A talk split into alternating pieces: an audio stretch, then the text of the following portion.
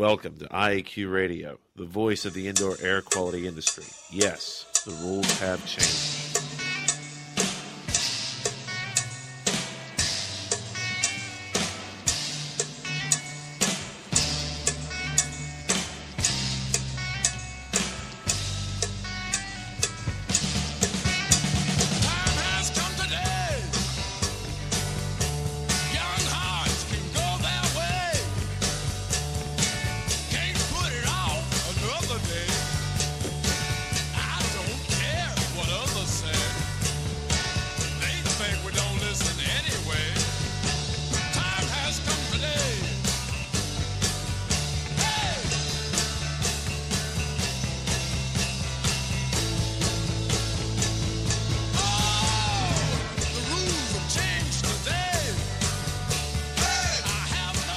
Good day, wherever you're listening from, and welcome to Indoor Air Quality Radio, the voice of the indoor air quality industry. Today is Friday, January 21st, 2011.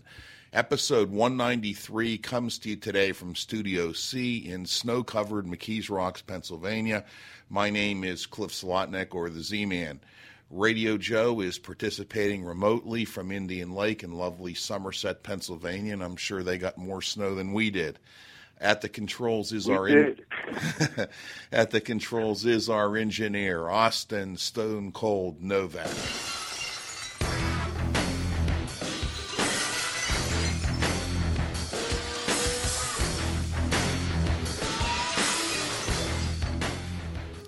Today's segments include the IAQ radio trivia question, an interview with Mark J. Mendell, PhD, commentary by Dr. Dietrich Weil, and the Roundup. We've been updating and adding a blog to the IAQ radio website every week after the show. Check it out at www.iaqradio.com. Now we'd like to thank our marquee sponsors, Indoor Environment Connections, the newspaper for the IAQ industry. Subscriptions and advertising information are available at ieconnections.com. Jon-Don Products, Indoor restoration and abatement contractor shop at jondon.com. Clean Facts and Cleaning and Maintenance Management Magazine, your source for cleaning and maintenance news. Visit them at cleanfax.com and cmmonline.com. Please be sure to thank our sponsors for their support of IAQ Radio when you inquire about their products and services. To contact the show by phone, simply call 724 444 7444 and enter our show ID, which is 1547. You can also listen live or download the show. It's easy. Just go to our website, www.iaqradio.com, and follow the link that says go to the show. The show is also available through iTunes. Don't forget, you can get your ABIH certification maintenance points, IICRC continuing education credits, or ACAC renewal credits by emailing Radio Joe and requesting a quiz. Radio Joe's email is joe.hughes at iaqtraining.com. Our email addresses are also on the homepage of the iaqradio.com website.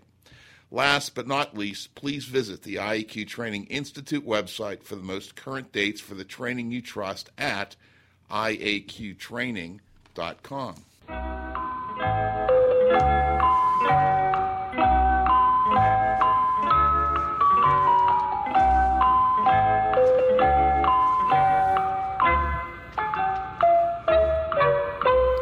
Win a cool prize by outcompeting fellow IAQ radio listeners and being the first person to correctly answer the IAQ radio trivia question each week.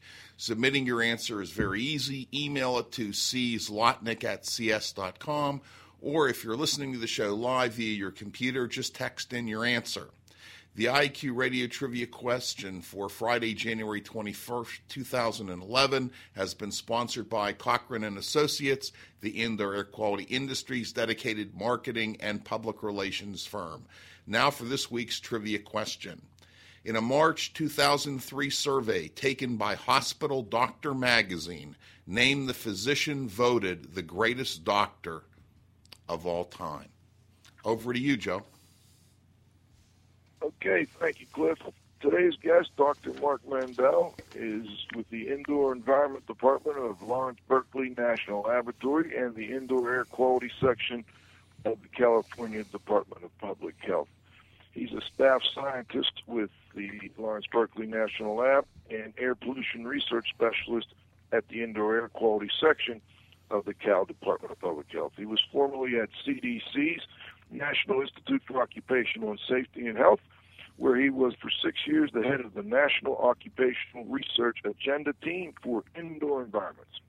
Dr. Mendell is on the editorial board of the journal Indoor Air and a member of the International Academy of Indoor Sciences.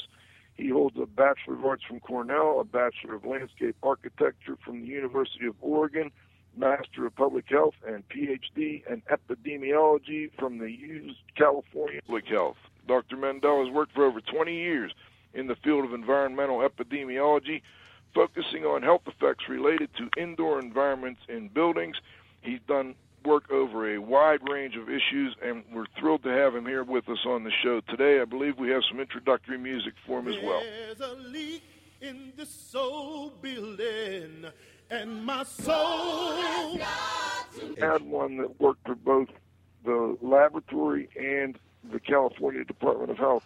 How did that come about, and um, how do you juggle your, your time between those two jobs? Uh, well, it works very well. I've, I've never known anyone to do both either because they do do very different kinds of work. At LBL, they're trying to do rigorous research for the Office of Science for the uh, U.S. Department of Energy, and they don't do anything that's so applied in, in my area. But at the Health Department, they try to take the science and apply it to the public health in a in a, a very practical way.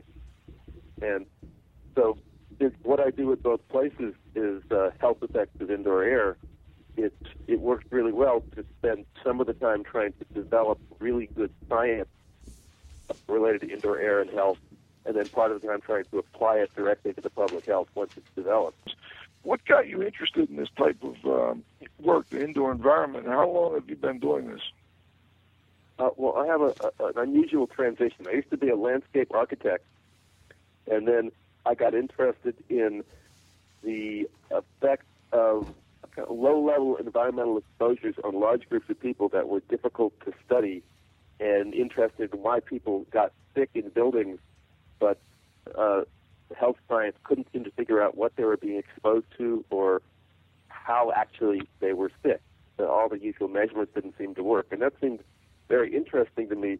And so the first thing I did in, in my doctoral work in, in uh, epidemiology was to look at this question of whether certain kinds of ventilation systems in buildings have any kind of systematic relationship with symptoms in the people in the buildings when they're not already worried that they're sick. These are not sick buildings. And it turned out that air conditioned buildings all over the world were associated with more symptoms in the people in the buildings than naturally ventilated buildings.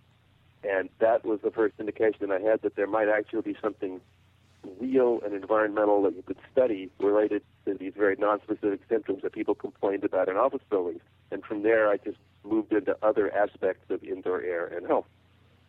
Yeah, I'm, I got a copy of your CV here, and, and you're prolific. I mean, I, I just reading all the titles of the papers and the publications and the presentations you've done. It took me a good, you know, 45 minutes to, uh, the other night to go down through this. How long have you been uh, uh, with uh, Lawrence Berkeley Labs now and the California Department of Public Health?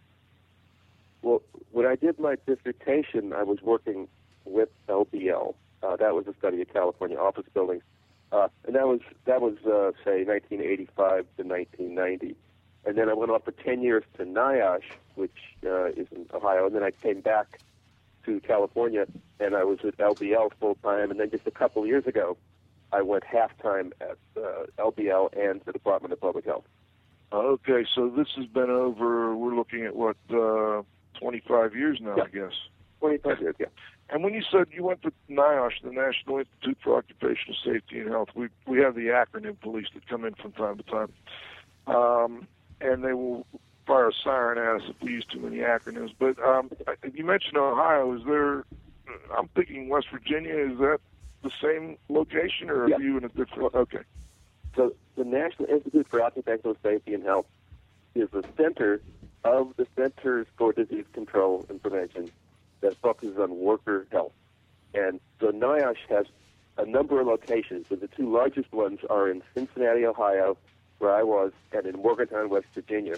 And Morgantown, West Virginia is the group that focuses on respiratory health, uh, and the Cincinnati location focuses on everything else. So when I, I was, I was uh, the main researcher at NIOSH on indoor environments, which are non-agricultural and non-industrial. So it's like offices, healthcare, and so that's the research I was doing at Cincinnati. And since I left NIOSH in 2000, the work that's uh, still going on at NIOSH in indoor air is focused on asthma and respiratory health, and that's going on with the group in Morgantown, West Virginia now. Ah, okay. Now I understand better. Thanks for the clarification. Now, when you were there, what was the emphasis at that time? When I was there, what NIOSH was trying to do was respond to the enormous number of requests for- help that they got from people who work in uh, non-industrial, non-agricultural indoor work environments like offices who said their work environment was making them sick. And that soon was the majority of the requests that NIOSH got, even though traditionally that was never even a question. And so they were trying to figure out how to deal with that. And so when they hired me on, they, they were trying to do some actual epidemiology, some actual health studies to figure out why do people get sick in office buildings when nothing we measure is above levels that we, we know of as harmful and no explicit recognized illnesses show up in the people either. And so they were trying to figure out that mystery. Um, and so I was there for 10 years, and it is still not much clearer what is going on. Uh, although what, what is clear, I think, now is that a lot of it has to do with uh, dampness and moisture. Uh, some of it may have to do with the ventilation systems themselves producing some contaminants, and there may be something going on with chemicals as well, but it's still very unclear. And I'm really, I'm glad we delved into this a little bit because I've reviewed a few of those earlier responses, I guess, from NIOSH, and I believe one was right outside of where I live here in a place called Somerset, Pennsylvania. Does that ring a bell by any chance? No, sir. There's a different group at NIOSH that does the responses. I was not in that group. I see. Okay. Okay. Well, let's let's move on and um, talk a little bit about your research. It's focused primarily on, on health effects related to indoor environments, and um, you kind of you did a nice job of just now categorizing.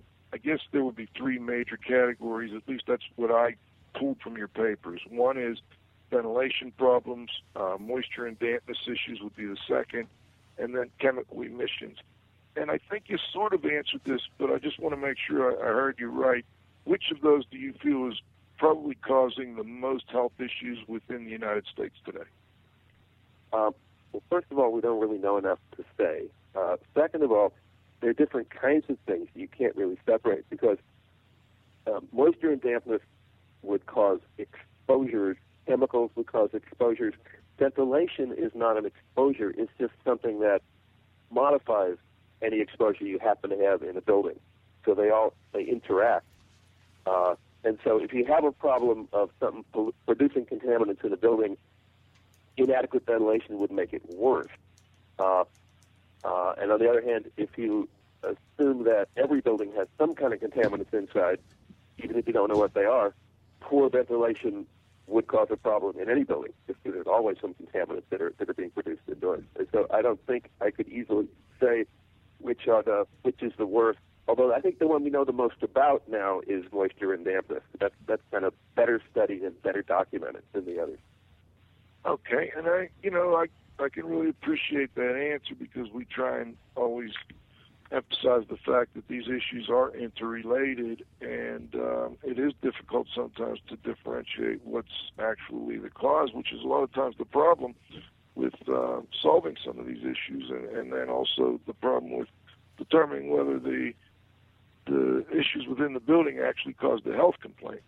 Now, if we can move on to your paper, I was really, by the way, this one is very tough for those of you listeners out there uh, that don't have a good background, and like I don't, in epidemiology and statistics. But if you hang in there and work your way through it, I think you'll you'll get a lot from it. It's called Association of Residential Dampness and Mold with Respiratory Tract Infections and Bronchitis, a meta-analysis.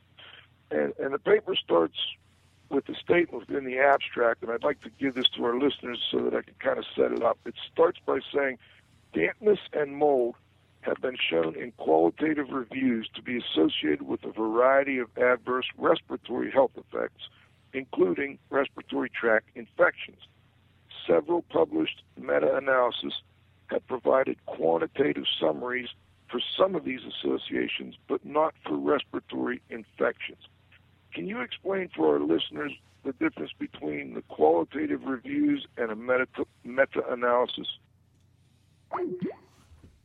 Okay, so the, the overall story is every single epidemiologic stu- an epidemiologic study is a study that's trying to look at causes or prevention of some kind of disease in some group Welcome of to people. TalkShoe. And Please enter the each call ID epidemiologic study followed by the pound key. we'll try to find the relationship between we'll try to see if there is a relationship between some kind of exposure like Enter dampness or mold and some kind of health key. effect like asthma development or asthma exacerbation or wheezing or something. So each study will look at some relationship and then when someone does a review what they're carefully reading all the individual studies and deciding which ones are good enough to to believe, and then combining what they all say together and coming up with some clear, uh, brief conclusion. And so usually people do these as qualitative reviews, where they're not really looking at the numbers from all these specific studies. They're looking at the qualitative, the quality of the work. And so a qualitative review might say something like, there's enough studies out there that show a relationship between uh, visible dampness and mold in uh, homes and uh, and uh, asthma exacerbations to say that they're clearly associated. Uh, and but there's no numbers involved in your conclusion of, of what you think the whole body of evidence shows. So that's kind of a normal qualitative review. But on the other hand, if you take the numbers that each study produces, if one study says uh, being exposed to dampness in your home gives you a 50% increased chance of asthma development, and another study says uh, being exposed to dampness your home gives you a 75% increase in the risk of asthma development, and another study says there's no increase, what a quantitative review, which is also called a meta-analysis, does is it takes all the numbers and it weights each study by how big it is and how precise it is, and it comes up with one summary number that includes all the information from all the studies on that particular question.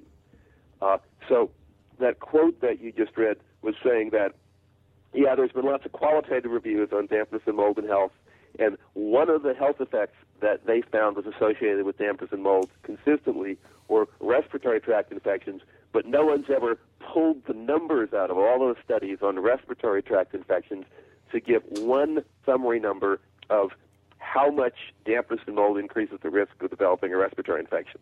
Okay, so that's, that's Okay. my attempt to answer it.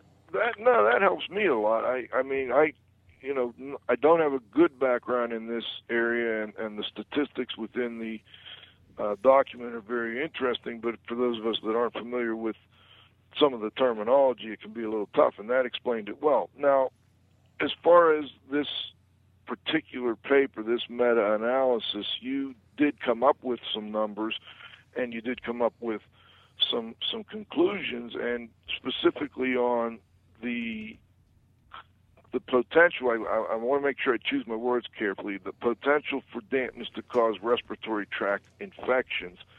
Is this the first meta-analysis to show that connection? Uh, yes. So this was an idea from Bill Fisk, who's the first author on this paper and who did most of the heavy lifting on this paper, uh, which is no one.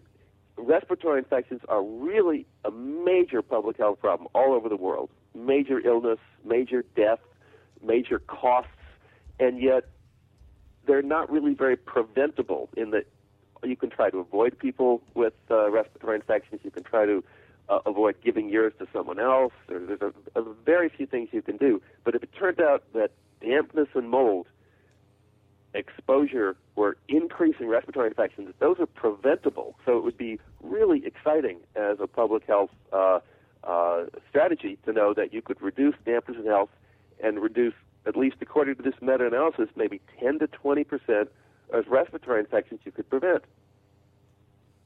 Wow. And no, one, no one has, has had estimated that before. And 10 to 20 percent of how many? So what, Uh, what would be the total number or ballpark of respiratory infections that people deal with, I guess, annually or Um, I could not tell you that. I think people have two or three colds on average, but this meta-analysis dealt with really all kinds of respiratory infections, including colds and flu and respiratory syncytial virus and bronchitis and uh, many any other kind of respiratory infection was essentially included in this meta-analysis, and I couldn't give you an estimate. but we can assume it's a very large number. A very yes, Since it is, I, believe you said it's like the most common uh, infection within within the population. Respiratory that's infections. Okay.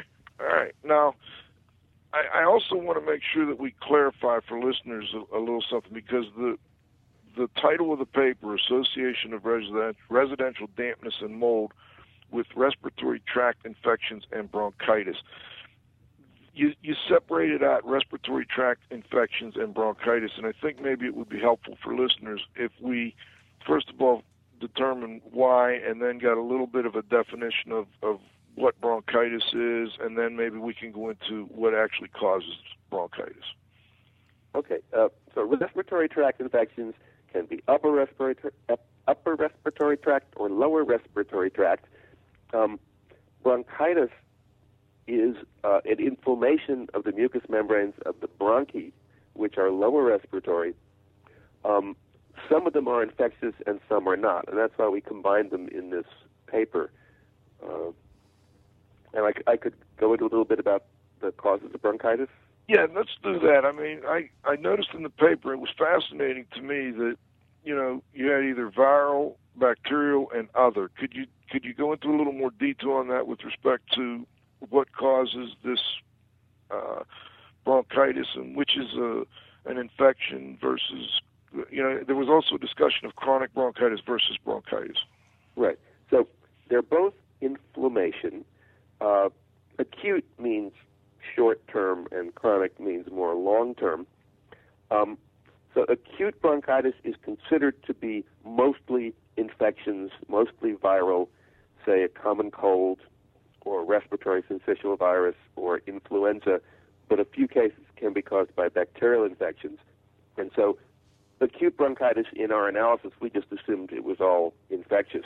But chronic bronchitis is generally considered not to be caused by infections of the respiratory tract, but it's more from recurring injury or irritation to the lining of the bronchi. So, say from tobacco smoke or irritating dust or fumes or chemicals. You know, I'm a perfect example of that, Dr. Mendell. I um I was diagnosed with chronic bronchitis as a as a child, and I had pneumonia four times as well. And I know, well, I know what I think it was from, and I just want to make sure that um, you agree with my assumption here. But my parents both smoked; they were heavy smokers. They smoked around me because they didn't know any better. Do you think that could have possibly been part of the reason for my chronic bronchitis? So I, I should mention this is not an area that I'm an expert in. I'm not a medical doctor, and epidemiologists don't really talk about individuals as much as they talk about groups and probabilities. But it sounds like you got some bad exposures there. Yeah, I did. I and and as soon as I left the house at about 19, I I never had either bronchitis or pneumonia again. Um, and in, in my opinion, it's all from environmental tobacco smoke. I didn't smoke either, so uh, it was just a mess. Now, one of the other quick questions I had on bronchitis, it it mentioned virus, bacteria, and some fungi causing uh, bronchitis, and I or maybe it was pneumonia. Uh, I think it was pneumonia. It, it mentioned that it could be viral, bacterial, and possibly fungal. I had never heard of a fungal pneumonia. I don't know if you're that familiar with the issue or not, but if you are, um, how common is it, and what is there a particular type of fungi that causes pneumonia? That I could not help you with. Okay. Sorry. No problem.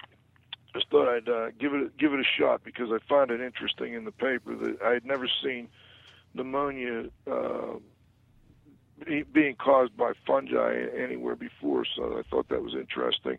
Now the other thing that was in here was um, the statement. Uh, respiratory tract infections are generally considered to include infections of the lower and upper respiratory tract, and otitis, otitis media, Yep. Lower respiratory tract infection includes pneumonia, acute bronchitis, and acute exacerbation of chronic bronchitis. What is, and I, I probably screwed up the uh, pronunciation, what is the otitis, otitis media? Otitis media is inflammation of the middle ear, which lots and lots of kids and some adults get.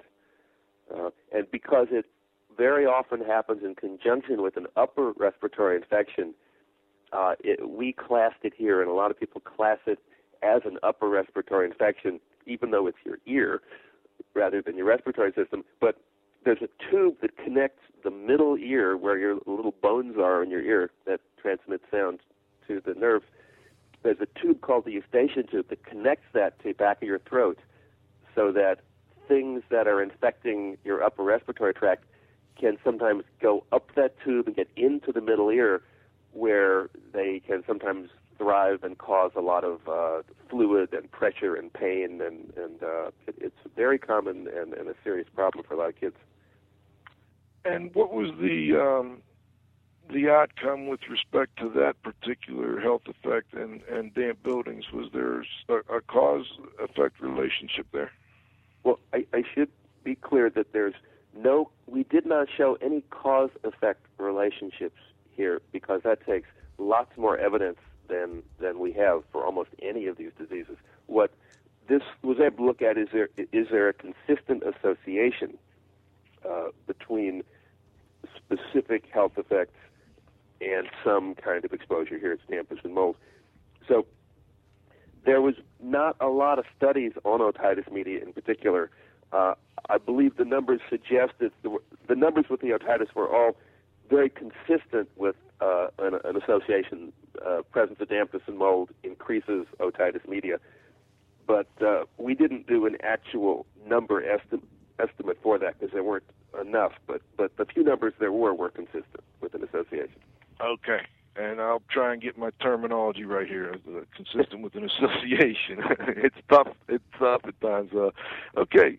Now the next section and we're going to have to break for halftime in a minute if um, if Cliff is still on the line. I'm not even sure, but I know everybody can hear us because they're still hanging in there, and I can see on the on my computer screen we're doing just fine. So if we don't get back to Cliff, we'll just keep running the interview and uh, go for it. But anyway, before we go to halftime and thank our sponsors in the, the study, you had six criteria selected for the studies you used in your meta analysis, and I won't go through all those. And people who want to uh, review the, the paper will see if we can figure out a way to um, get them a, a, way of getting the paper. But anyway, um, there were six criteria, and it was pretty, you know, pretty stringent uh, criteria to become a part of this analysis. And what I'm curious about is how many studies met all of these criteria? 23. 23 studies. Okay. So out of the probably thousands of studies that you looked at, um, or maybe I'm putting words into your mouth there, how many did you look at as a ballpark idea and then you got it down to these 23 that actually met all of the criteria? I don't remember the exact number, but it's not a big number. No. Because this is a very narrow question. So I'm guessing there might have been 30, uh, maybe even 40 uh, total. Uh, not that many.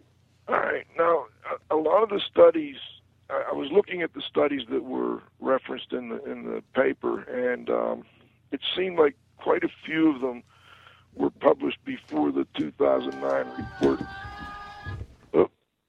I got some background there. That might be is Cliff. Is that you? Yeah, Joe. Can you hear us? Okay. Yeah, good. Okay, Cliff. All right, you're back. Um, did you want to break for halftime and thank our sponsors and then come back? We can do that. All right, great. Dr. Mendell, hold on for just a minute. We have to thank our sponsors. Okay, sure. We wish to acknowledge and thank our association sponsors, the Indoor Air Quality Association, a nonprofit multidisciplinary organization dedicated to promoting the exchange of indoor environmental information through education and research. Visit them at iaqa.org. and the National Air Duct Cleaners Association, NADCA. NADCA is the leading authority for information on HVAC inspection, cleaning, and restoration. Visit NADCA at www.nadca.com. We wish to acknowledge and thank our advertisers, Grey Wolf Sensing Solutions, who use advanced sensor software technology and embedded computers to provide superior environmental test instrumentation. Visit them at wolfsense.com. And Legends Environmental Insurance Services, the experts in insurance for environmental consultants and contractors for over 20 years. Visit them at legends-enviro.com. We want to express our sincere appreciation to our marquee sponsors, Indoor Environment Connections, the newspaper for the IAQ industry. Subscriptions and advertising information is available at ieconnections.com. And of course, Jon-Don Products, where restoration and abatement contractors shop at J-O-N-D-O-N, jondon.com. Cleanfax and Cleaning and Maintenance Management Magazine, your source for cleaning and maintenance news. Visit them at cleanfax.com and cmmonline.com. Please be sure to thank our sponsors for their support of IAQ Radio when you acquire about their products and services. All right, thank you, Cliff. Did you want to jump in? You sound great now, by the way. It sounds like we got all the technical issues ironed out back there. Did you want to jump in and ask a question? You want me to keep rolling? You can keep rolling, Joe. I'll jump in at some point. Okay, great. And then, uh, Dr. Weil, I know you're still on the line, and we'll bring you in uh, for the roundup. I'm going to try and start the roundup about 10 till 1 Eastern here. And um, we started a little late because of technical difficulties. Dr. Mendell, do you have to run out right after this? Nope, nope. Can we hang in there for maybe an extra five minutes or so? Sure. Great, we appreciate that. Okay, we were talking a little bit about the um, the study that that uh, you you and Dr. Fisk, and I want to make sure I also get the third um, Dr. I think it is El- Eliseeva. She, this is a, a biostatistics graduate student named Ekaterina Eliseeva. Okay, great. Thank you for that. Um, sometimes I don't get a chance to check on my pronunciations before the show, but we appreciate. I had to ask her myself. okay, great. Now, I looked at these um, studies that were included in your paper and in your review, and it, it seemed like I don't know, two thirds, maybe more, maybe three fourths were available at the time of the World Health Organization's report that came out, guidelines for IAQ, dampness, and mold. What is different about your findings compared to the World Health Organization study? Um, the they were both both were being done at about the same time, and in fact, if you ever were to read the whole World World Health Organization review and look at the chapter on the epidemiologic review, you'd see that I led that review. So I was doing both at the same time. Now, the World Health Organization review, uh, as I tried to explain earlier, was a qualitative review. It just said, based on the, the, the qualities, the, the conclusions of all these studies, what do we know altogether? But it didn't summarize the numbers from each individual study. Whereas this particular article that we're talking about here focused down on one particular uh, set of outcomes, the, the respiratory infections and bronchitis, and combined the numbers by using statistical modeling techniques to come up with one number for each relationship. And would you comment on, for our listeners, and, and a lot of us aren't familiar with statistics, would you comment on the the number that you came up with and how I don't know influential, how um, you know, how how important that number is in your mind. Uh, well, this meta-analysis came up with a, a few numbers. We we would look at specific health outcomes like all bronchitis or all respiratory infections or all respiratory infections if you leave out otitis media uh, or common cold and any other acute upper respiratory infection together. That, so we came up with uh, one, two, three, four, about six or seven different specific number estimates. They're all close to each other. They're all. Uh, I probably shouldn't get into a discussion of the particular uh, epidemiologic uh, construct we use. It's called an odds ratio. But basically, they're saying that expo- uh, exposure to dampness and mold in residences is consistently associated with increases of something like 40 to 50 percent in the probability of developing one of these uh, health effects. And Uh, and and that yeah. could come about because of two different reasons, right? The, it could actually maybe be causing the health effect, but it could also be causing a situation where the health effect is more likely. Is that accurate? Uh, well, let's see. I guess the way I put it is, so if you're talking about dampness or mold, no one really seems to think that dampness all by itself causes health effects. We we seem we, we, we generally assume there's some kind of agent of some kind that's correlated with dampness. So when you study dampness, you may not be measuring all the different agents that are somehow growing or being released related to the dampness, but that's really the process going on, even though in your study you're just looking at whether a place is damp or not. So the kinds of causes that people have thought might make sense include that when you have damp uh, materials in a building, that some kind of microbiologic organisms are growing, and in some way they're producing some agent that increases illness. And this could be something that's like an allergen, or it could be something that's more like uh, uh, an irritant, or something that causes an inflammatory reaction that causes illness. And it seems pretty clear so far that, that this is not just something that happens to allergic people. Dampness and mold have effects on people who are allergic and on people who are not allergic, and it seems to involve processes that are allergic and also processes that aren't allergic. Uh, and uh, another possibility is, but yet when people have tried to measure specific microbiological uh, things like culturable fungi, culturable bacteria, total or specific species, or uh, endotoxin or glucan or uh, extracellular polysaccharides, there has not been any of those that consistently are associated with an increase in a health effect where we can say this is really the causal agent, we found it, and now we can focus on this causal agent.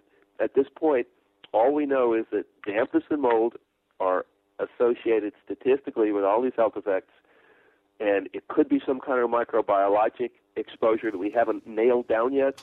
It could be chemicals emitted from wet materials. Uh, we we really don't know what it is. Interesting, and that's pretty much what we hear on a regular basis. Even though I'm, I'm curious that if we separated it out and said just damp, or let's say let's we separated it out and just said mold, um, would you say would you be able to say the same thing that we still feel there's some association that mold is kind of almost always one of the variables we find when we find these problems? I tell you, you know, there's some things we can say at this point, and some things we can't say. So at this point, all these reviews that we've talked about, you know, the the World Health Organization, before that the Institute of Medicine, what they've done is they've taken all the studies that look at whether you can see water damage or you can see dampness or you can see mold or you can smell mold, and they put them all together. And that's the group of things that's consistently associated with uh, all these respiratory health effects. But it's in some of the studies I don't look at mold at all. I just look at water damage. And in some of the studies I look just at mold and not water damage. And in some studies I look at both. So we don't really have a clear picture yet of what piece even of those is is critical. And um, it I think most people seem to assume that mold is part of this, but this, it, it's not so crystal clear yet from the studies themselves that mold is always a part of it. Okay. Now, I'm just curious, what what kind of response have you gotten to the paper so far? Well, none. It's only been out uh, a short time, and there, there's not really any obvious way to get response to a paper that I know of. Okay. Well, we got you on the show. That's one. That's actually yeah. This is the first response I think. well, we always like to break things first, so we're happy to hear that. Um, before we uh, go to what we call a roundup and bring everybody else in, I, I want to ask if you could touch on the next paper you and I discussed that you're preparing to publish, and um, fill our listeners in a little bit on what that will be about, and then uh, maybe at some future point we can bring you back and, and talk in a little more detail about it. Okay. Uh, so there's been a sequence of big reviews of everything we know about dampness, mold, and health from the epidemiologic studies. Uh, and the, the first big one in this country was by the Institute of Medicine, and then the World Health Organization did one that was published back in 2009. And so, in I think either today or Monday, I'm going to send in the final version of the newest, most updated, comprehensive review of what we know about dampness, mold, and health. Uh, and I'm, it'll be to the Environmental Health Perspectives, which is published by NIH, and is the articles are free to everybody. And it's just a big, massive summary, and it's a qualitative review. It's a summary of everything we know about dampness, mold, and health uh, to date. Okay, and that will be free, and we'll we'll make sure that when it's available, we'll let our listeners know how they can get a uh, a look at that. And by the way, the the paper that we were just talking about, Association of Residential Dampness and Mold with That's Respiratory Tract, that one's also open access. Okay. Yes. Great. I will um, I will post the link then for the listeners after the show. Yeah. if I Before could we- make a quick comment, the, Sure. the main conclusion of the paper that I'm about to publish is pretty similar to the conclusion of the previous big reviews, which is all the health evidence says if you see dampness, if you see water damage, if you see mold, or if you smell mold, it is a consistent indicator of a health hazard. Uh, if you wanted to measure something like specific fungi or bacteria or parts or products of fungi or bacteria, there is no solid science yet showing that that consistently predicts health. So the conclusion based on all this health research is there is no basis for using measurements of mold, etc., for making decisions on health and what to do about health in buildings. That's interesting. So, for making decisions on health, um, I would imagine the next question would be what about using measurements of mold for determining whether or not there is an, an issue to start with, but also, more importantly, I guess, for a lot of our listeners, whether or not the dampness and mold have been adequately cleaned up.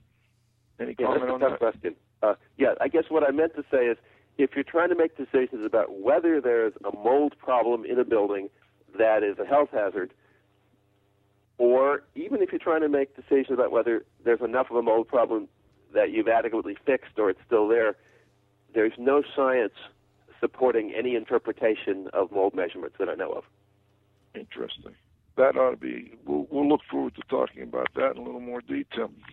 Um, I also, before we go to halftime, wanted to just ask a couple general questions because in, in looking at your background, you know, you you've looked at a wide range of indoor environmental quality issues and done a great deal of research. And one of the things I know that um, the International Society for Indoor Air Quality and Climate and others is trying to promote right now, and, and Indoor Air 2011 is coming up, and one of the big themes is getting researchers and practitioners working you know together or at least getting the information from researchers to practitioners to allow them to do a better job of going out and assisting people with these problems when it comes to indoor environmental quality issues what is one important concept or tip you would give people to people that are somewhat new to the indoor environmental quality business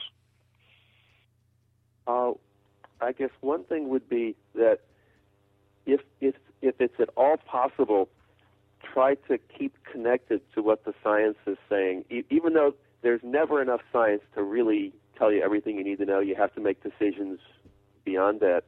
But if you can at least keep up with what the current science is saying, uh, it will help temper some of the, the the opinions out there that are kind of anecdotally based that may not be correct.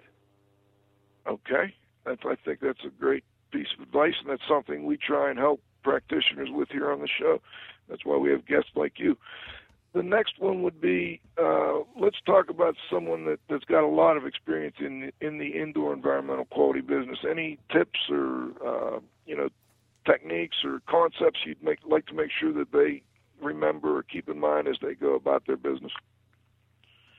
Uh, well, if someone's really got an established business and they and they want to uh, have some credibility, uh, th- this is related to the, the the comment I made a minute ago about someone just starting out in the business. There's a nice summary of what we know from science about indoor air quality and health that the EPA has funded Lawrence Berkeley Lab to do, and it's it's available on the web. It's called an IAQ Scientific Findings Resource Bank. Uh, it's mostly put together by Bill Fisk, and it's just a really fine summary for what do we know from the science. Great. That's and an I can give you the web- website now or, or later. Well, let's go for it now.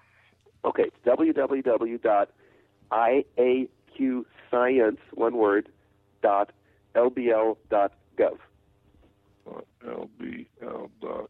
IAQscience.lbl for lawrenceberkeleylabs.gov. Exactly. Excellent. We appreciate that. I know I've got a link to it, but I want to make sure our listeners do, and I'll put one on the IAQ radio website as well. Okay, we're coming up on about 10 minutes left now. Let's, um, if Cliff's still with me, let's go to the roundup, Cliff. We'll get Dr. Dietrich Weil, our technical director, on, see if he's, I'm sure he's got a comment or two on this. And um, Dr. Mendell, if you can hang in there for just another five or 10 minutes, we'll uh, wrap this up. Thank you. Move 'em on, hit 'em up, hit 'em up, move 'em on, move 'em on, hit 'em up, rawhide. Cut 'em out, ride 'em out, ride 'em in,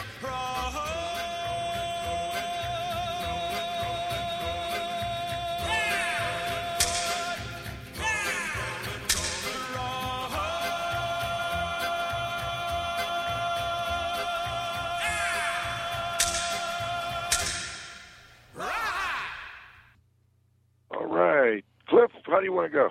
Okay, uh, I can go first, and then if you want, you can bring in Dr. Dieter next if you want. Okay, Um, great. Yeah, Dr. Mendell, what effect do you think that the paper will have on litigation? Because sooner or later, somebody's going to introduce it in court. It's a fascinating question because I never think about that. Um, and I know that the the way that epidemiologists think about evidence is completely different from the way that evidence and, and proof and causality are considered in courts. Uh, I, I imagine that that uh, you could have the paper could be attacked from from both directions. Actually, the if you were a plaintiff's attorney, you might be really unhappy that this review and all the other reviews of dampness and mold and health say that we don't yet have causality established. So that would give indigestion to a to a, a plaintiff's attorney. Uh, what the the defendant's attorneys would probably be happy about is that there's not causality documented for most of these relationships, and so they might actually be uh, uh, happy to point that out. They, they wouldn't be actually attacking the paper. Um, I, I don't actually know how a court deals with a scientific finding that there is a clear and consistent association between something and a health effect, but not a causal association. You know, that's a great.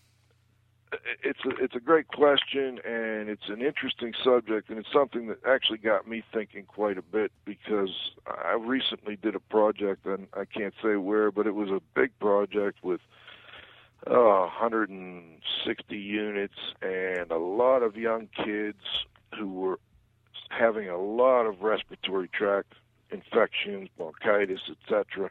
And this was before I had seen this paper and there was some lawsuits that were being threatened, a, a couple that had actually been filed, and they all seemed to be kind of uh, pointing at the allergic reactions, and more importantly, I guess, or more commonly, the potential for toxicity and toxic reactions from living in these units. And I'm wondering if, and this is just me kind of thinking out loud, I'm wondering if attorneys won't look at this paper and start to, you know, rethink the way they file things, and um, it might open their mind to other potential infections, respiratory infections in particular, and especially chronic respiratory type infections as a, a reason for pursuing a lawsuit against a building owner. So, Well, actually, that's that's a fascinating point because I I haven't looked into this that much, but just recently I was looking at a, I think it was an official uh,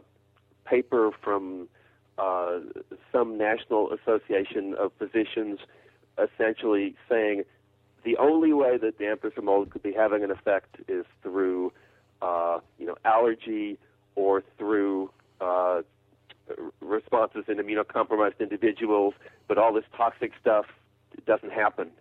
Um, and that's not that's now in some way an obsolete perspective because uh, while it's probably still true that all the stuff about stachybotrys and mycotoxins is not established in any way as a, a cause in humans in, in, in building exposures, the evidence uh, I guess it's not so much in this article we're talking about now, but in the, the broader review that's going to get published in a few days, the evidence is very clear that there is a whole set of health effects that are not allergic, and yet they happen in individuals generally, and they cause health effects, respiratory health effects in humans.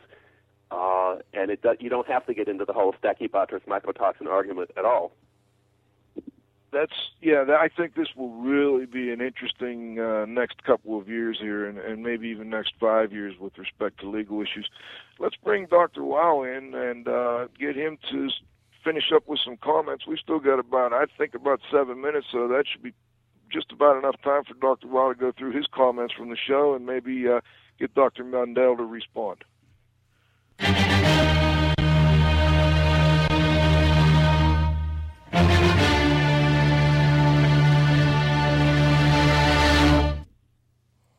Yeah, that is my cue on Beethoven. Hello, Dr. Dietrich. How are you, sir? I'm just Wow. fine. I'm just fine, thank you. Good to have you, Dieter. Any comments or questions? Oh yeah, a, a, a, a ton of them. And Dr. Mendell uh, uh, touched upon those.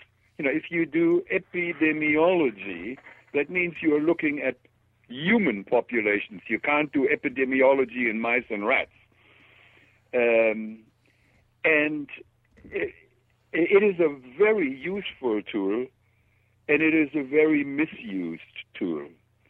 And uh, probably to understand that, and Dr. Mendell said that, I said, hey, we get associations. That doesn't mean that we have proved that XYZ is uh, causing this and this in, in, in, in somebody. It doesn't. And I think that one of the things that people should think about is that yeah, any any set of data you give me, any one of them, I can apply one of 10,000 statistics which are in wonderful books all over the world, and I always will get an association. There's no way that I don't get one. The only question is how good is this in, uh, uh, association? How convinced am I that the number I tickled out of that set of data is really yeah, what it really means? Or is it just good enough for the guy or the, the lady or the gentleman who used it that it, quote, uh, triple quotation marks, uh, proves something? And that is, and, and we touched upon that. Yeah, I'm not knocking that at all.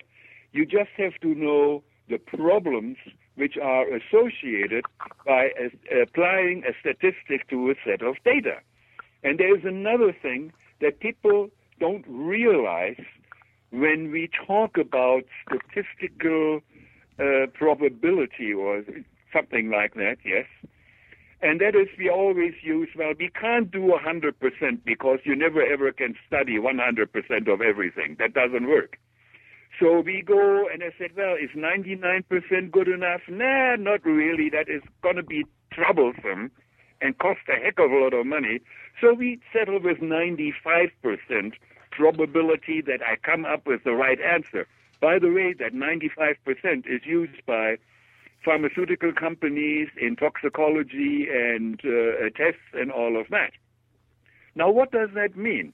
And I said, well, I'm 95% of the time I'm right, and 5% of the time I'm not right. That sounds pretty good, doesn't it? And it is. There's no question about it. But let's go one step further. That means if I repeat a study 20 times, 19 times I come up with the same answer. And damn it, wouldn't you believe it?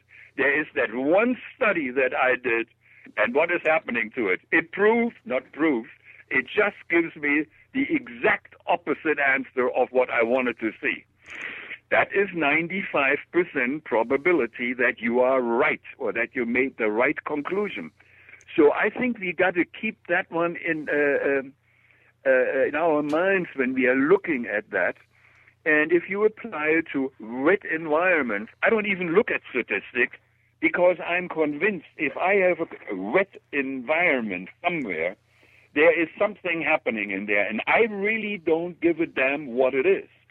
I know there is something that is not right. Is it a bacterium? Is it a, mold? Is it, yeah, whatever it could be. In wet env- environments, are a lot of living things that may not be good for us living things, the humans, and for that matter, our dogs and cats and birds and plants or what have you. So I think we got to keep that in mind. And it, like I said, it is a it's a wonderful tool to have to look at things and say, hey, this looks interesting, or we have we, we know whether it's a one-way street or a two-way street, and I better shut up right now. Thank you, Dr. Weil, as always, for joining us and for your comments. Dr. Mendell, did you want to respond at all? Oh, um, well, I think I'm I'm in largely in agreement with Dr. Weil. I think that any study studies all find randomly different answers around the true answer that they're trying to get, and that the whole point of all the reviews, and, and in particular the quantitative reviews, is to take the whole range of answers that different studies find on the same question and summarize them all into what they all say together, where you're accounting for all that variability among all the studies. Uh, and then I think that the, uh, the the epidemiologic studies really do support that if you see wet indoor surfaces and damp spaces, there really is a, a, a probability of an increase in health risks. But I don't think you can know that that's true just from the logic of it. I think that it's really good that the epidemiologic studies confirm that belief. Uh, what would be really wonderful is if the studies, and this is what I would most like to see in the way of research, to do much better to figure out exactly how do you decide if a space is wet enough or moldy enough to be a health hazard because we still don't know how to do that yet and all it's going to take is a bunch of research and then we'll know Well, we there's a lot of people out in the audience that uh, would second that. I'm sure we, Mhm. we would love to know that, and I think you know it sounds like maybe we're we're going to get to that point. Uh, I don't know. What, what, what do you think? Are we going to? How long is it going to take before we're able to really make those kind of uh, judgments? well it's hard to say it, it's been very uh, resistant to being understood so far but there's some some findings you, you know david miller he, he's just told me about some new findings that are kind of exciting suggesting that we we may be getting much closer to doing this Yes, he's been on the show, and he's a fascinating gentleman. I hope we'll, we'll get him back. And, and uh, will you be at Indoor Air 2011, by the way? i will Great. will you I will. I would uh, look forward to getting a chance to say hello to you and to a bunch of other people we've interviewed over the years here.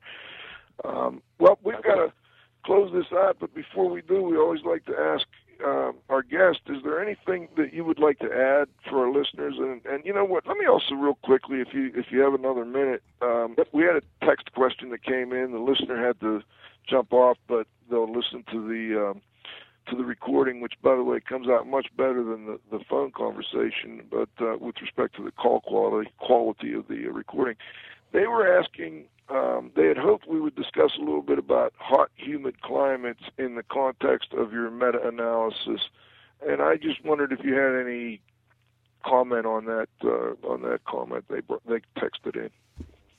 Uh, I'm not sure I know much about that. I think most of the research we get is not from hot and humid climates. Uh, I think a little bit is. Um, I would assume that you'd have the same kinds of problems there, or possibly even more, but I'm not sure. Do you know what they were curious about in particular? No, I really don't. I, they had just texted in, Dr. Mendell, thank you for your in-depth information. We had hoped to discuss hot, humid climates in the context of your meta-analysis. I, I assume um, they are of the opinion, and this is really a big assumption, that um, these issues are more of a problem in hot, humid climates, which kind of makes sense. They could well be. I think in one of the questions when you're doing one of these analyses is if you're trying to get one answer out of a lot of studies, but the studies have really different answers, then you, you might be making a mistake. So one of the things you do is you look at are there subgroups in all the studies that seem to be more similar to each other. And we did look briefly at geographic location, and I, I believe that there was a slight suggestion of an even stronger relationship between dampness, mold, and respiratory infections in the more southern uh, humid areas than in the northern uh, cooler, drier areas. Okay, I'm sure that would be of interest to them. And again, before we go, is there anything you would like to add that we missed? Uh, I know we obviously could talk for hours, but if there's one key point you'd like to make sure our listeners get from this discussion, uh, what would that be? Uh, hmm.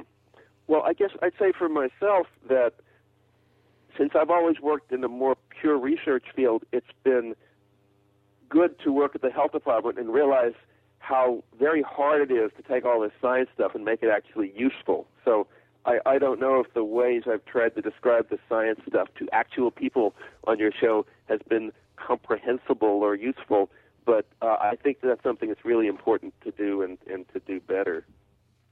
I appreciate that that sentiment, and uh, again, that's why they're trying to get, and we are as well. The ISIAQ, the International Society, and IAQ Radio, we're trying to bring researchers on and trying to ask questions that will help practitioners understand what the research says, and then take that out and uh, help make people's lives a little better by making sure they're living in healthier environments. So.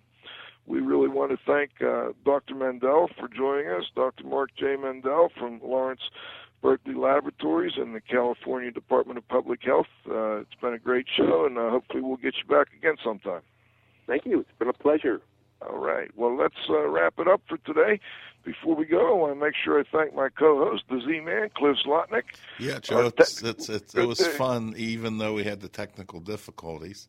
It I think we'll we'll get that all cleaned up in editing here over the next couple of days, and the recording will come out perfect for everybody. Right. I think it might have had something to do with the snow. You know, when you got six inches of snow on the different connections and so on and so forth, I think it plays havoc with the phone lines and everything else, maybe. Well, I'll take a listen tomorrow morning, and uh, we'll we'll get anything cleaned up that was a problem. I also want to thank our technical director, Dr. Dietrich Weil, of course, our, our uh, engineer at the controls, Austin Stone Cold Novak, but most importantly, you, our growing group of loyal listeners. Please come back and join us next Friday at noon with Mr. Jeff Cross, the editor of Cleanfax, for the next broadcast of IAQ Radio.